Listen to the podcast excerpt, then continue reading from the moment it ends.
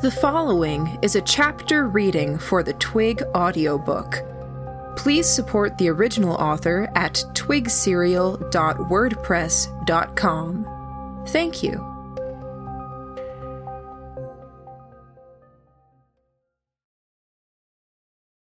Chapter six. Periodic gunshots cut through the sound of the bells and the roars and the crashes of the beast's rampage. Striving to find safe ground, some of the members of Frey's group had started to climb towers.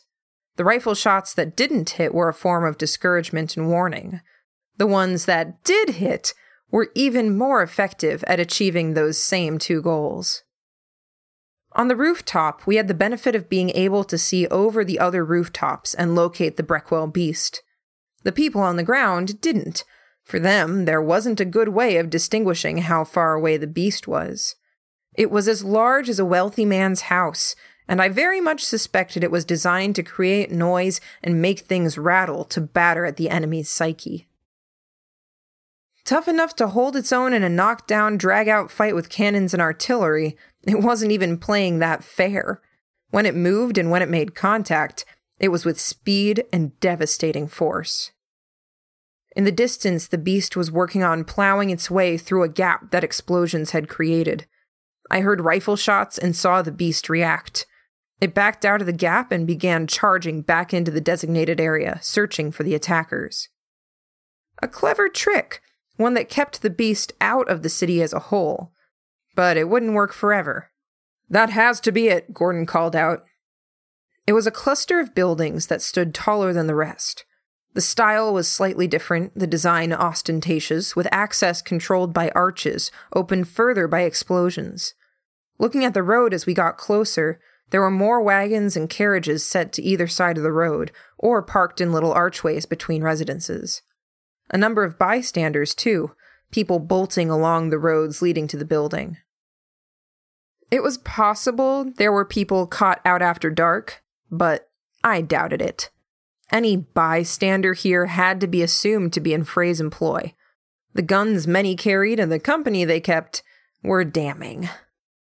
The beast was drawing closer. A door opened. A man shouted, waving them inside, another group that would dodge the monster. "Oh no," Lillian said.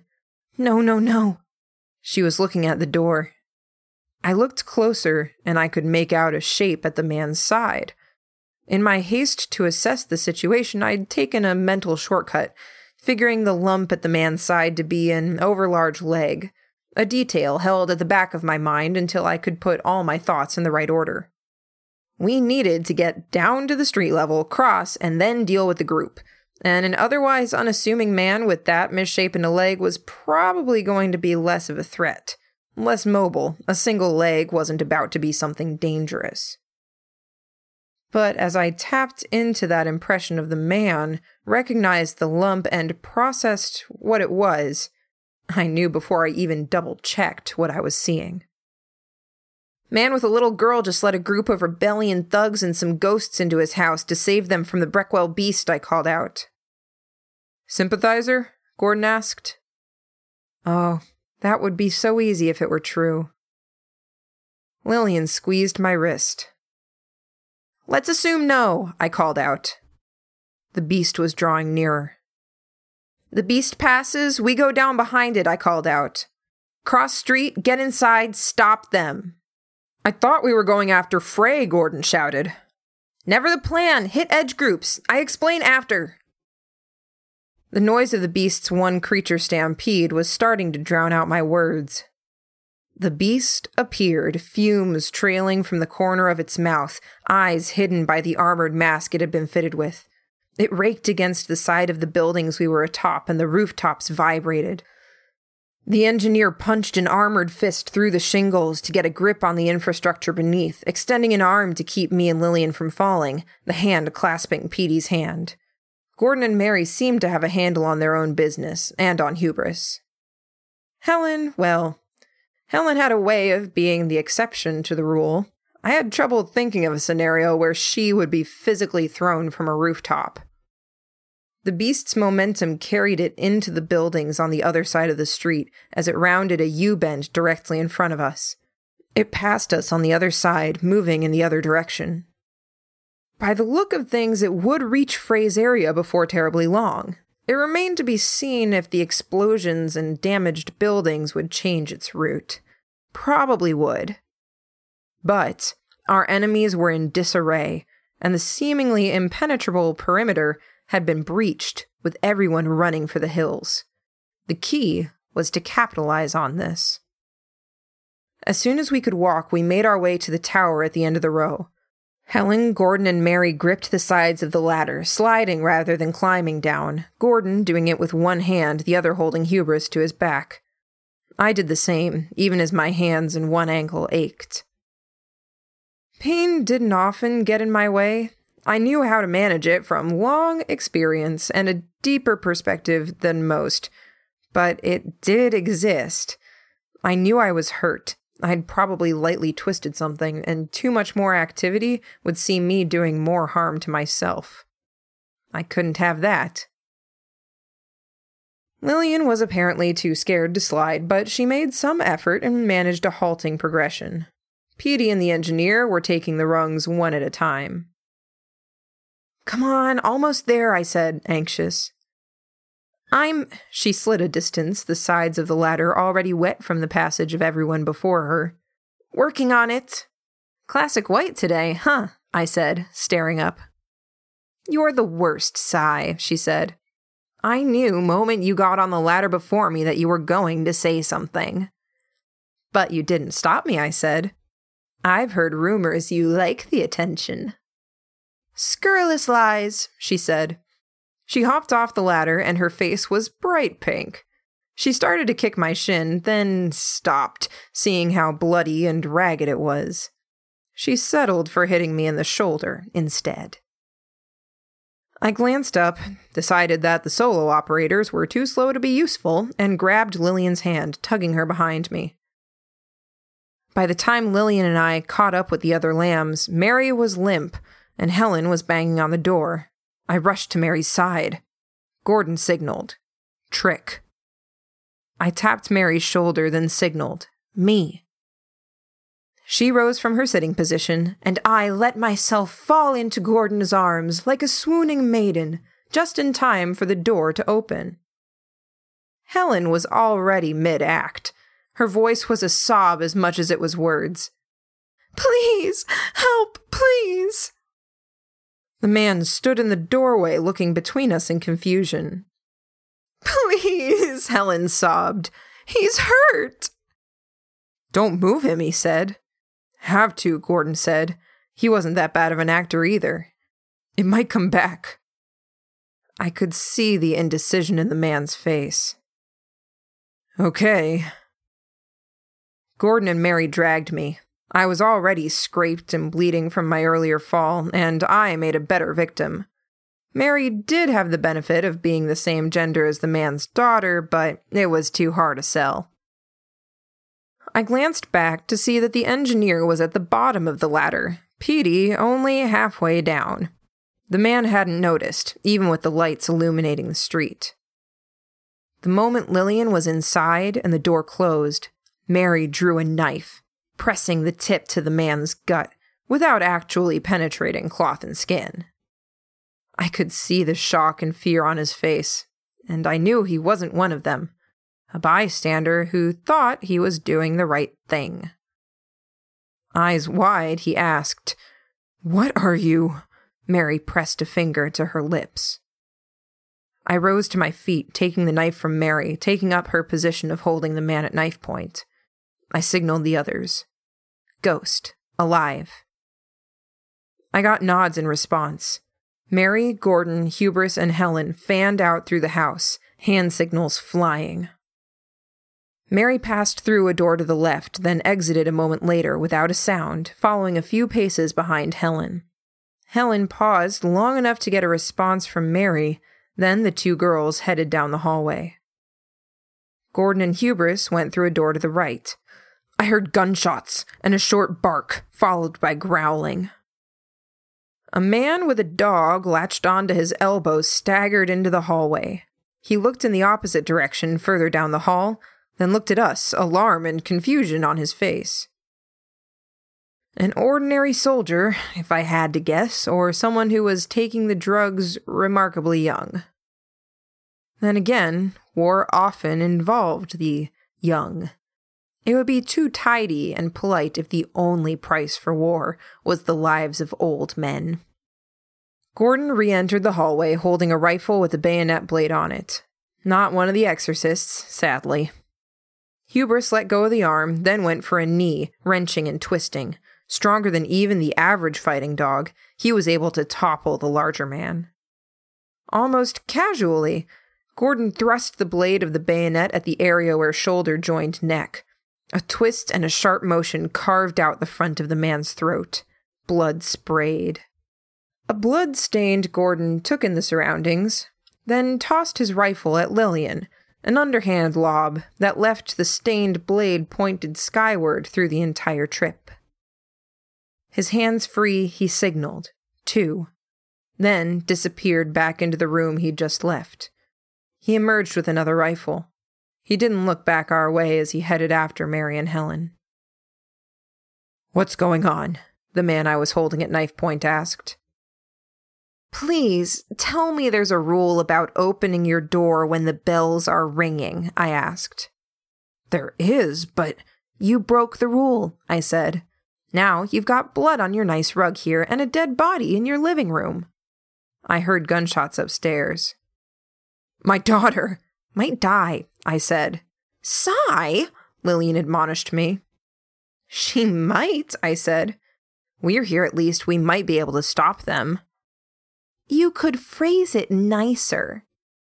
"Nice? You think anything about this here is nice?" "I think it's nice that you wanted to come here to help, at least," she conceded. My finger reached over and touched Melancholy's ring. I rotated it around my thumb. "Sure," I said. Where were Petey and the engineer? Too much could go wrong tonight, but the worst eventuality was that we'd hit our stride and then discover at the worst possible moment that we would end up having a problem with our guest members. The possibility kept recurring in my mind. I gestured at Lillian, "Watch," and indicated the door. She cracked it open, then opened it wider, waving.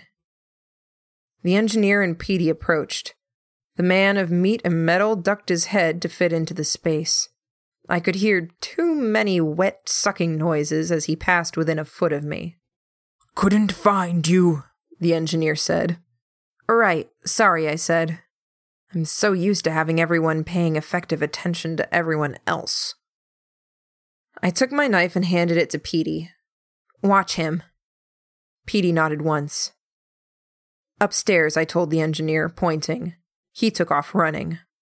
When I took off, Lillian followed. "I was going to have us come here anyway," I said, quiet. "Before I learned about the man having the kid being a probable innocent. Can't take moral credit." "I thought so," Lillian muttered. "But her father at least got to see us as the good guys after hearing me say it, right?" My eyebrows went up. I mentally awarded Lillian a gold star for that.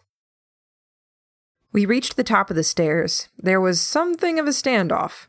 A man stood at the far end of the hallway, back to a door, a gun to the head of a little girl in lace-covered shorts and nightshirt. She was holding back sobs, eyes red. "Stay put!" the man was shouting at the engineer. "What's our timeline, Si?" Gordon asked, quiet. "We need to move fast." "Thought so," he spoke under his breath. He turned his head more, acknowledging Lillian's presence. I knew what he was thinking. If we pushed ahead, aiming for the element of surprise, then there was something of a chance that Lillian could patch up the damage or at least keep the girl alive. I touched the ring at my thumb again. "But don't," I said. "What the hell are you brats muttering about?" the man shouted at us. His shout made the young hostage wince. "I'm telling my buddies not to kill you just yet, limp dick," I called out. I saw a measure of incredulity and anger cross his face. Emotions were too high for him to bury all of his emotions. Gordon put one hand behind his back. He gestured. Forward. Then he indicated off to one side. Not me and Lillian, but the engineer. I was in a position to push the engineer's rear end. It squelched, more like a sodden sponge than anything else. My skin crawled. He glanced down at me with one good eye, and I made a little gesture with my finger. Point, point. He took one half-step forward. Gordon stumbled. "Don't move," the man with the gun asked. "Don't you damn well move." "I have to ask," I said. "When did you stop fighting for the people of this country and start seeing them as leverage?" "No head games, no questions. If you try to get clever, I'm shooting." "What do you want?" Helen asked.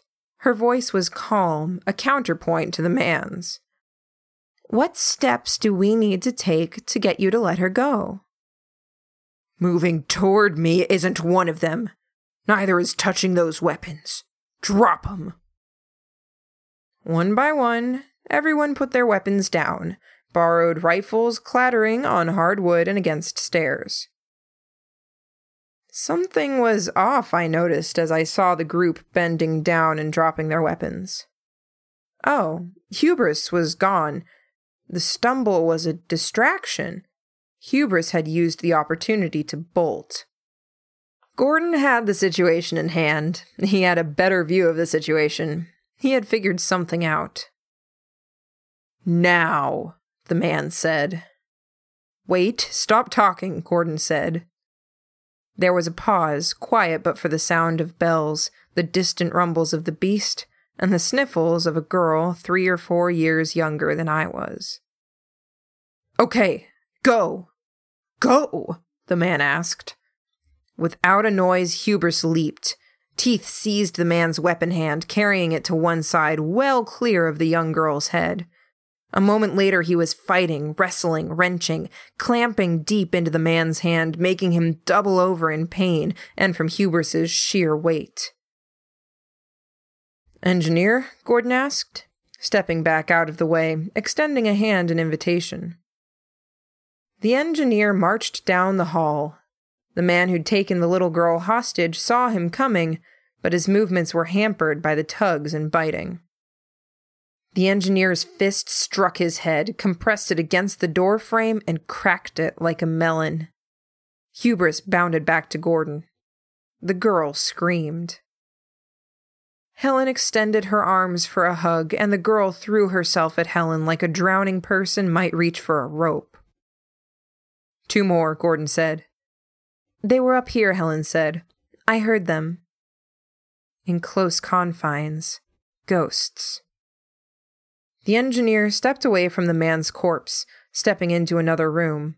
I saw only a glimpse as he bodily threw a piece of furniture across the room, rooting them out of hiding places. My mind was in top gear as I took in the layout, trying to figure out the paths available to them. Four rooms, two on either side of the hallway, with a small closet or bathroom at the end. Engineer in the further left room, Helen halfway down the hall. They weren't about to try to squeeze past Lillian, me, and Mary. Hubris had ducked into the left room, crossed to the room the engineer was in now, the further room, and re-entered the hallway. There was no doorway allowing passage between the two rooms to the right in that same way. Where were they hiding, and how would they try to escape? I reached out and took the rifle from Lillian. "Gordon." He turned to look at me. I gestured. Gordon obeyed, stepping into the same room the engineer was in, Hubris following. I tightened my grip. Mary had a throwing knife. Furniture crashed against the wall. "Got one," Gordon called out. In that same moment, a ghost appeared from the room just to our left. Fast, silent, I was expecting her, and I was still caught off guard. Rather than try to aim and shoot, I stepped forward, swiping. It wasn't a serious cut, no force behind it, not fast enough a swing. But the ghost stepped aside to avoid it. She had to get by Helen to reach the available window to the right. That limited her path. I aimed and pulled the trigger. The little girl in Helen's arms yelped at the sound. The shot was a miss, and the ghost didn't even bother to dodge. Mary raised a hand, firing a pistol, and the ghost did dodge that shot. She didn't get any further. She delayed too much, and Helen had fingers latched into the side of the ghost's tunic. "Keep her alive," I said. "Okay," Helen replied. Fabric tore, the ghost fought to get back and pull free, striking at Helen's face, but it was too little, too late. Helen didn't react to being struck, reached out and wrapped one hand and wrist around the ghost's thigh. Helen collapsed against the ghost as if she'd been pulled into position. The ghost's silent struggles got it nowhere.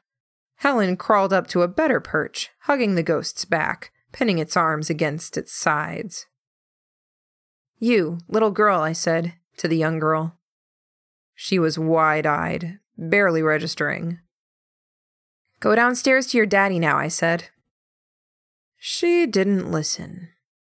Why were ordinary people so frustrating? "Don't you want to see your dad?" "Come here," Lillian said, voice gentle. "Come on. Take my hand." The girl reached out, hesitant. Lillian took her hand firmly, and Mary and I stepped to opposite ends of the hallway as Lillian led her down the stairs. "They wait in the living room," I said. "Send Petey up, maybe, but come back, we might need you." "All right," Lillian said. The remainder of our group approached Helen. I had a view through one doorway to the room the engineer had overturned. A dresser was lying on its side, with two bare legs sticking out from under it. It might have been comical in a different context. The engineer was stronger than a ghost was fast, apparently. I wondered if Gordon had helped. "Well, we got your captive," Gordon said. "You said you'd explain later." "I did," I said. "You okay there, Helen?" "It's pleasant being like this," Helen said, smiling. "Like I'm home." "Good. All right. Well, this is a bit of a shot in the dark, but we know what Frey's going to be doing, if she isn't doing it already. She's making a run for it. Everything she's been doing up until now has been about consolidating the factions, uh, presumably. I'm guessing it's going to take a short time to get everything communicated and make sure that the perimeter groups have been pulled in. Too many valuable people at the edges, I imagine." "I imagine," Gordon said. "Big problem is the ghosts. They're too effective as scouts. Make her group too slippery. What I'm hoping is that we can get this one to make a distress cry. Maybe, possibly, we can create an illusion of dangerous numbers or a standing army. Frey tries to make a run for it, and a ghost passes on a message that there's something bad in her way. Make her second guess. We turn her tools against her, take away that security. With the weight of a new coalition on her shoulders, maybe that's reason to make her balk." "Have to move her, get ahead of Frey," he said. "Engineer is strong, can carry her." The engineer nodded. "There's another problem," Helen said. "Don't tell me that. Coming from you, their language doesn't work like that." My heart fell. "It's more nuanced, and I'm not sure if I know enough about how to nuance," Helen said. "Okay," I said. "Damn." "This is why you should share your plans before, not after," Gordon said. I was sort of out of breath, and I wasn't sure what the enemy group would look like. If there weren't ghosts, the plan was going to change. "Being out of breath isn't an excuse. I've been telling you to exercise more," Mary said. "And you can let us help come up with plans, sharing what you have. This is definitely not the first or the fifth or the tenth time we've told you this," Gordon said. I looked around for an ally to help back me up as the pair ganged up on me and felt only the conspicuous empty space to my right. From the sound of it, Lillian and Petey were making their way upstairs. Small consolation, Lillian was as sure as anyone to get up my butt about what I was doing wrong. Sai's plan might actually work, though, Helen said. My savior! I know, Gordon said, but I wanted to let him stew. You pimple dick. I did too, Mary said. You missed the hand signal. Pimple boob. What's the new plan? Gordon didn't answer, looking smug as he scratched the top of Huber's head. Time's a-wasting. Didn't you hear me earlier, I asked? I heard, Gordon said. He didn't elaborate. I could have throttled him if I wasn't sure he would win that struggle and make me look bad in the process. It's Petey, Helen said. We can use Petey. They're not saying because it doesn't matter. You're just about my favorite, Helen, I said. Good, she said. Buy me a treat later. Remind me? She nodded. Petey made her way up the stairs. She looked like she'd been lightly boiled. She was so red and sweaty. Lillian was right behind her, hair still mussed up. Can you take the ghost? Gordon asked. Petey scowled. I'd really rather not. It's mission critical, Mary said. It's like sleeping on a bed of swords, Petey said. Mission critical, time critical, Mary said. We did say we'd help you out, Helen said. We got you what you need to do the most damage. Right here. Petey stared down at the ghost. I heard a sigh. When I'm moving, don't interfere. Don't help me, Petey said. Why? Helen asked. Because it's irritating, Petey said. She dropped clumsily to the ground, sitting in an almost cross-legged position, attention on the ghost. I leaned against the doorframe, saw Lillian, and then noticed her hair. I reached over to the side of her head and swept my hand through the bit of hair that was sticking up. Lillian started using her fingers to comb it. There were wet sucking sounds as Petey worked, her body rocking back and forth a little. Gordon stepped behind her to keep her from falling backward. You all knew what Petey was, huh? Just about, Gordon said. You're all the worst, I said. Filling each other in is important. I'm going to remember you said that, he told me. And I'm going to use it against you so many times. I rolled my eyes. Petey wasn't quick. I saw that Lillian was struggling to work out the messy bit of her hair, stepped closer, and began fixing it myself, picking out bits of grit that hair had rolled itself around. I was preoccupied enough I didn't see Petey right away. A fetus, crawling across the hardwood, skin almost translucent, with far too many veins spiderwebbing across the surface. It had been grafted with additional parts, I noted, insect legs that gave it more ability to move in the outside world. All the same, it was no larger than my two fists put side by side. I remembered what the others had said, that Petey was about our age. A twelve-year-old fetus? As Petey made it halfway, I could see his tail. The spinal column extended back and was attached to a bag, half filled with fluid. What's that? Brain, in a more malleable bare-bones package, Lillian said. Includes some life support. Tiny body isn't big enough to sustain a working, functional brain. Life support keeps him alive until the host body adapts. I'd almost think that was neat as anything I've heard this week, I said. But he's so goddamn slow. Shh, Helen admonished me. He might be able to hear you. I hope he can, I said, raising my voice. It's irritating to be picked up and carried over. It's irritating to wait. Petey stopped mid-crawl, turning very slowly until he was facing my general direction, delaying more on purpose. I took a step forward and raised a foot, threatening to step on him. Lillian grabbed me and pulled me back before smacking me in the back of the head.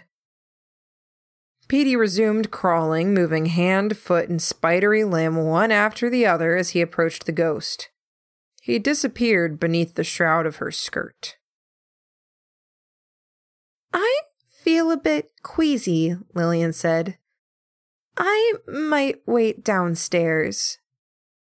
This is what breaks you, I asked. How much blood and gore and monstrous stuff have you even seen? The ghosts are dumb, Mary said. They're like animals, with only enough cognition to play at being people, if they have a script. I'm not sure that makes it any better, Lillian said, backing down the stairs. Or, if it does, it's not better enough. You can call me a crybaby all you want, sigh. My mouth opened, then shut. I'd given lots of thought to the dynamics between lambs and to the fact that one lamb was now gone. Jamie had been my counterpoint, someone I could rely on when my own abilities lacked. In that odd way, he'd been a support, someone who had my back. He challenged me at the right times and backed me at the right times. I was missing that just a little bit, a fact that was highlighted by the recent conversation and teasing. There wasn't a need to push quite so hard here. I fiddled with the ring at my thumb. Nah, you're good, Lil. Thank you, sigh. She went back downstairs. The rest of us were left to watch and wait. Petey's host jerked.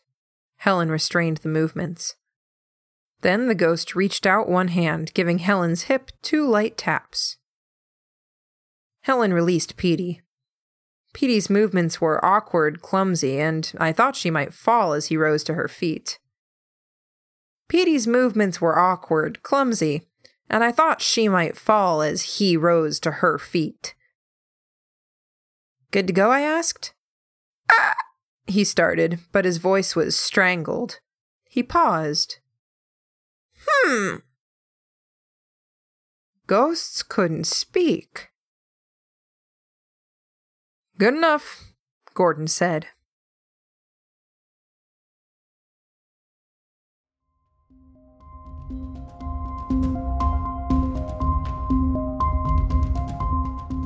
You just finished listening to a chapter from Arc seven, Tooth and Nail, from the web serial Twig by J C McCrae.